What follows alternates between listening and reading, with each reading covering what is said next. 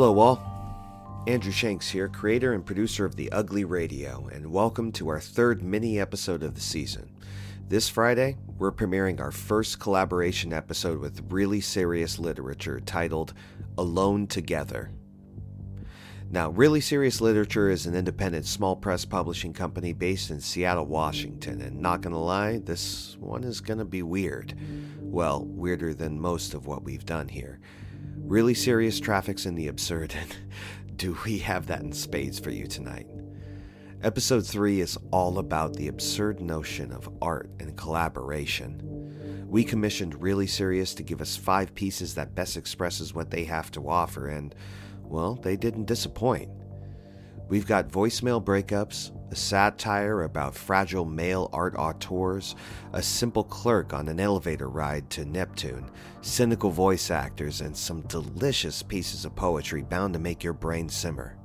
But first, tonight's mini episode. Tonight, we sit down with Really Serious Lit's editor in chief, Barracuda Guarisco, for the inside dish on one of Seattle's most exciting indie publishers. We'll also have a sneak peek of episode 3, and we'll also feature a track from our music guest this episode, Shayhan. As a special bonus, we're going to reveal our first Patreon contest winners, but more on that a little bit later. But first, we're going to start it off with a new track from the soul of Ugly Radio, KOHM, Comb. This is the Ugly Radio. Welcome to the Void.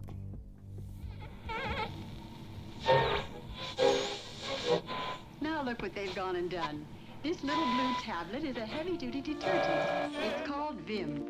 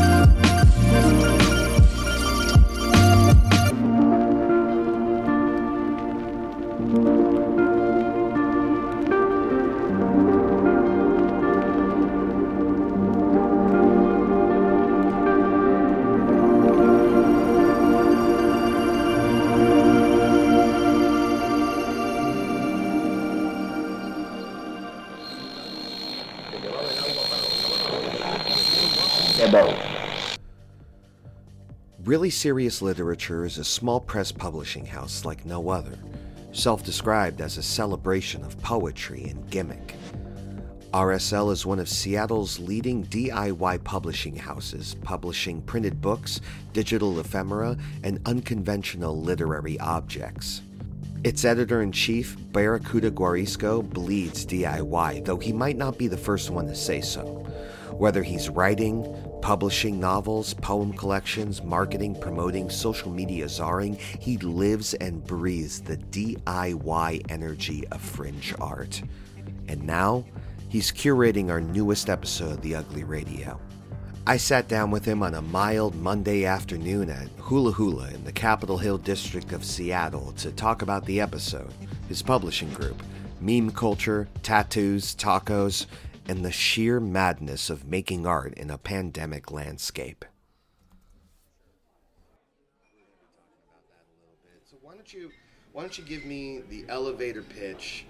What is really serious literature? What is that? really serious literature embraces gimmick and not like the hokey pokey like you know cheesy gimmick but all the different ways one can draw attention to whatever work they have Sure. Uh, i'm okay you know you know song and dance do it all. Uh, but also un- unconventional liter- literary ob- objects, which would be uh, finding different ways of uh, publishing, not just books, not just like online content, but like what's what's another like either way to explore ephemera or another you know another way to I would say introduce poetry mostly uh, to you know the layman. You you mostly traverse with really seriously or really serious literature uh, through poetry, but you also Mhm. have what, uh, what what's kind of the, the breadth of of the work we RSL? accept. Yeah, Yeah. So like, uh, I mean, definitely poetry focused, but I love hybrids. I'm a, I'm a hybrid writer, where you know it incorporates different form and styles and genres, which we have put out through our disappearing chapbook series, and we already have like a, a couple of experimental books. Uh, one that's already out. Uh, that would be Cake by Brian Edenfield, which is a collection of uh, prose poems essentially, but uh, yeah, definitely uh, it tests uh, the the linear measure of narrative, uh, but it's really good. Why this? Why? Where where did you start to get to here? Oh, that's a great question. Um, where I started was, I mean, I, I always wrote as a child. Uh, I would always make like little, uh, either like little comic books or, or little short stories, and I would do all the illustrations, and I would bug my mom to let her listen to me tell the story or whatever, and be like, "Isn't that great? Isn't that great?" but um, as I got older, uh, uh, there was really no motivation for the longest time. I mean, I, I used to sing in bands, uh, and so I enjoyed mostly the lyric writing. I hated singing, and so for like the longest time, I really didn't uh, tap into it. Uh, I did find that uh, in my late teens, like 19, 20, I really got into poetry through like Anne Sexton uh, quite a bit, uh, but mostly spent like a large part of my late teens, early 20s just like partying Sure. and just hanging out with some rough kids and Sure. just doing shit. And then uh, I went to Nebraska, and that was a, a very strange experience for me. And so when I came back, I had a friend who um, Why Nebraska?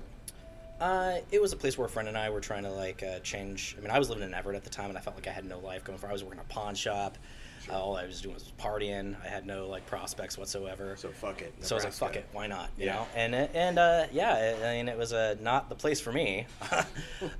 um, from that experience, uh, woke up something inside of me. Uh, so I started writing like these kind of like almost like Poe slam esque pieces, and I started reading them at open mics there in Nebraska, and I just had this this hunger right from the beginning of just even because also it was helped with my anxiety because I, I have it's better now because I'm medicated and I'm older now but when I was younger I had crippling crippling anxiety Sure.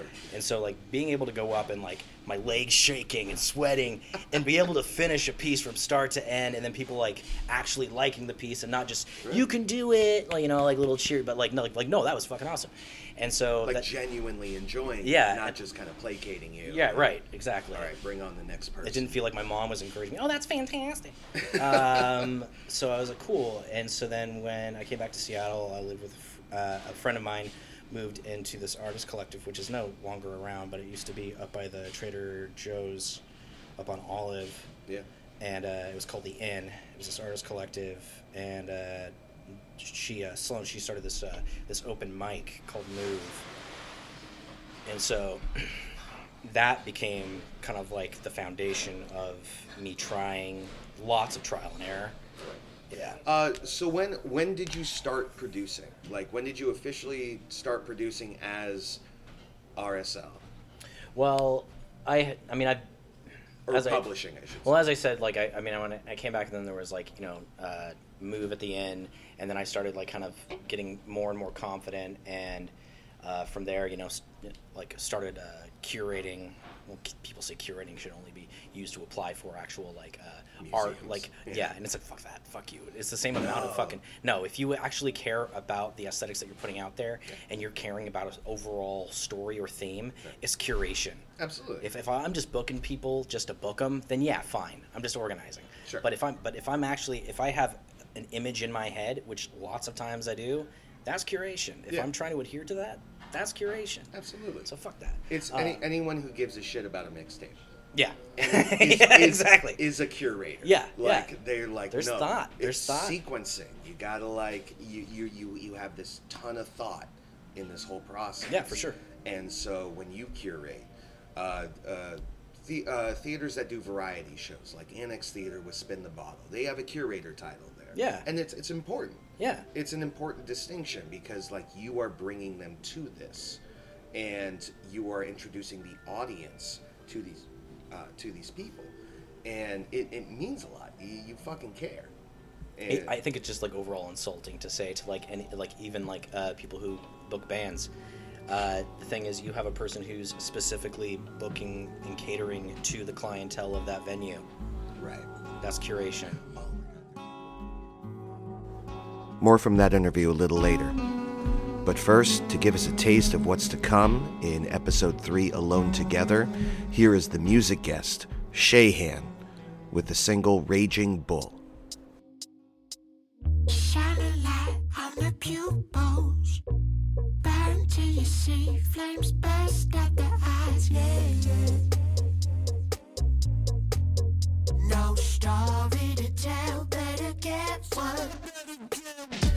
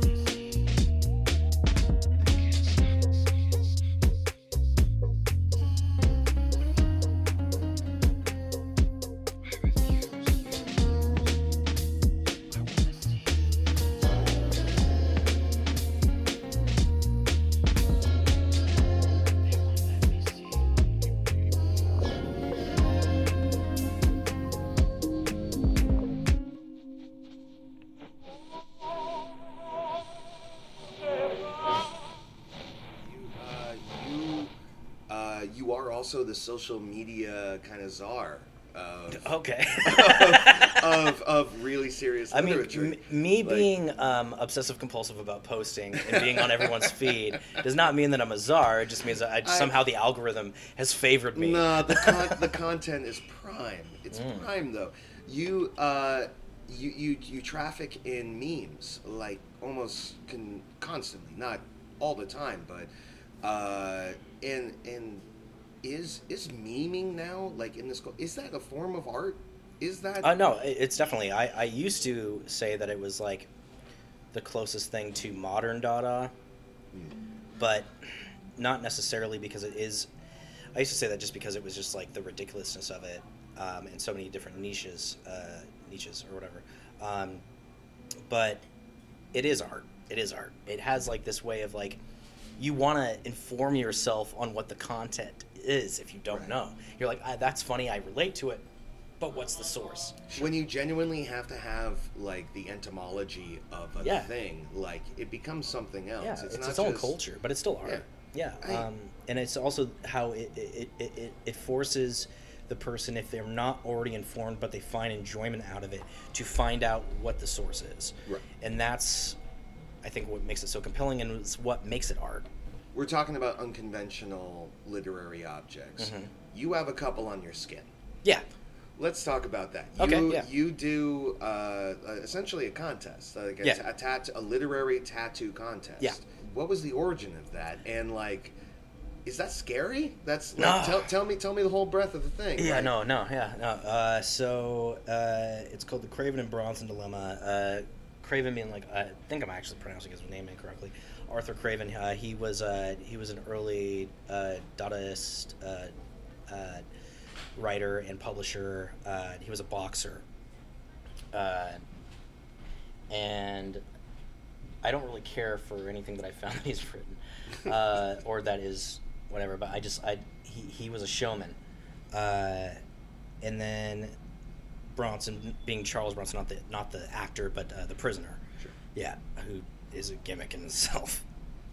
So I was like, okay, take these two gimmicks, Right. and the first contest. It, I mean, it, my the main motivation for the Craven Bronson dilemma was me wanting to have someone help me come up with ideas for a tattoo essentially like I, I i wanted more tattoos but i have i always tend to be way too absurd for my own good so i'm just like i need maybe somebody to help me uh, but i was just like i want to get tattooed more. I like the culture of it.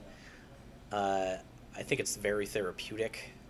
There's something about it that's just like you know it's like it's it's not like a massage but it's like there's there's something that just gets tension gets Right. relieved. Well the first initial uh, pitch for the craven and bronson dilemma there's this author who i've loved forever uh, uh, never angel north and i approached her. I was like hey the whole gimmick was get your poem tattooed on a poet by another poet Huh. and that was the first one and it took us a while to be able to organize and get together because she Like lives out in olympia or it was going to be stick and poke but she had a gun so i was like okay cool Okay. I was like, it, it worked. It was better, and that actually I didn't count this one. This is uh, yeah. What's that say there? It says, uh, "What's your muse's damage?" And the winner of that is Kim Vodka. I lo- Yeah. Hey. Yeah. There we go. That's Yeah. uh, Kim Vodka's going to be in the next episode. Here, Yeah, so. yeah, yeah. She won that, and then uh, and then the following year, uh, it was because of the pandemic that we weren't able to. The I got that this tattoo in I think like November of 2019. So then shortly after that, pandemic time, four months later, and so had the contest, and I just got this one, and this is uh, from uh, M- Molly uh, Molly Dearest, and then it's uh, Bash Bang Yellow Jacket, and it's a yellow jacket with Yeah, there's here. uh, it's basically in bold print. It's uh, bash in Bang. Taco Bell font, by the way. Oh fuck you! That is so good. Bash bang yellow jacket, and it's kind of like almost the helmet of a hornet or a, a yellow jacket uh, in between the yeah, font. I mean this this arm is dedicated purely to the contest. Oh, that's Um, awesome. Um, and I think for me, it's like I don't want to just come up with something just to have a fucking tattoo. I Sure. want to. I, I want there to be uh, a meaning or like some kind of thing that makes it exciting for myself. And part of that is making my arm like a fucking journal, like a like a literary arts journal of some kind, where it's like you know point to this. Oh yeah, that's that's a piece by so and so. Oh yeah, that's a piece by so and so. Uh, You're just gonna have a lot of fun, like the dude from uh, Memento, on your skin. Oh, see, that's the, I should I should I should have probably referenced that in some of the memes, uh, some of the meme promotions. I thought about that actually too, so it's funny that you bring that up. Um, but the I had the last one, the last uh, contest, but I picked three winners because it was the last one. Right. So I was like, I'm gonna pick three, Gotcha. and those ones are gonna be a little bit more robust uh, with the artwork because I just want to fill up this arm.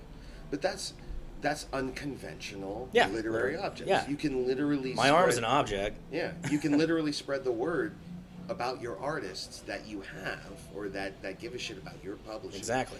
And you can tell them about it, and then they might Mhm. be, oh, Kim Vodka. Oh, I, I'll look that up. Like, because, you know, when it hits, it, when you hear that phrase or something, it could hit you in a certain way, kind of like a meme does. Yeah, exactly. it- and you gotta know. You want to educate yourself. You want to inform yourself on what the fuck. That's right. And and it's not so much uh, like I, I always fear that people are going to think that I did it just to get attention for myself, and that's not the case. It's, I did this to attention for my press and the, and the writers that I chose. What can we expect from this new episode? Who have we got on it?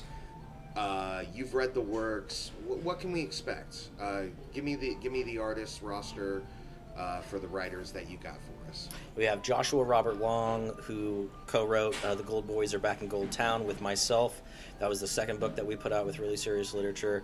We have Michael Chang, whose book "Boyfriend Perspective" is coming out later in the year. Uh, we have Kenning J.P. Garcia, uh, whose book "With" is coming out also later this year. Uh, Kim Vodka, whose book uh, will be coming out uh, early 2022. Uh, and then we have Gwendolyn Ropke, uh, whose book will be coming out in the next few months. Um, and the thing is, they all write differently. You're not going to come across one piece that's going to be like the other one, which you've probably already experienced. A little bit. Yeah, you're like, well, that's way different. uh, and and you're you're going to be you're going to be pleasantly surprised with the variety of work and it, it, it, it stems from this uh, from either a place of satire uh, with the sci- the science fiction realm, or it comes from a place of loving science fiction, or it's meta as hell.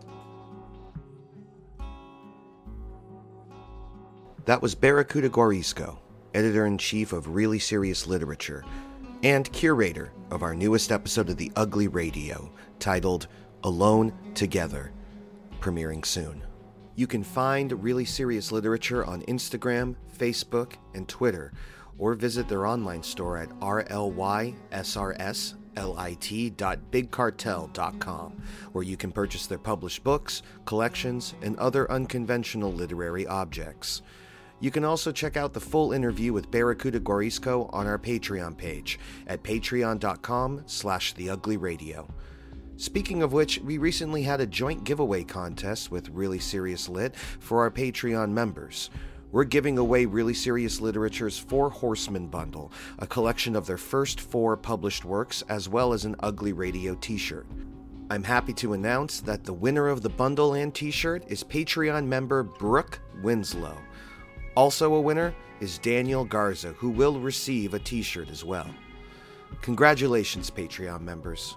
If you're not a member, sign up now and be automatically entered in contest giveaways and receive exclusive Ugly Radio content.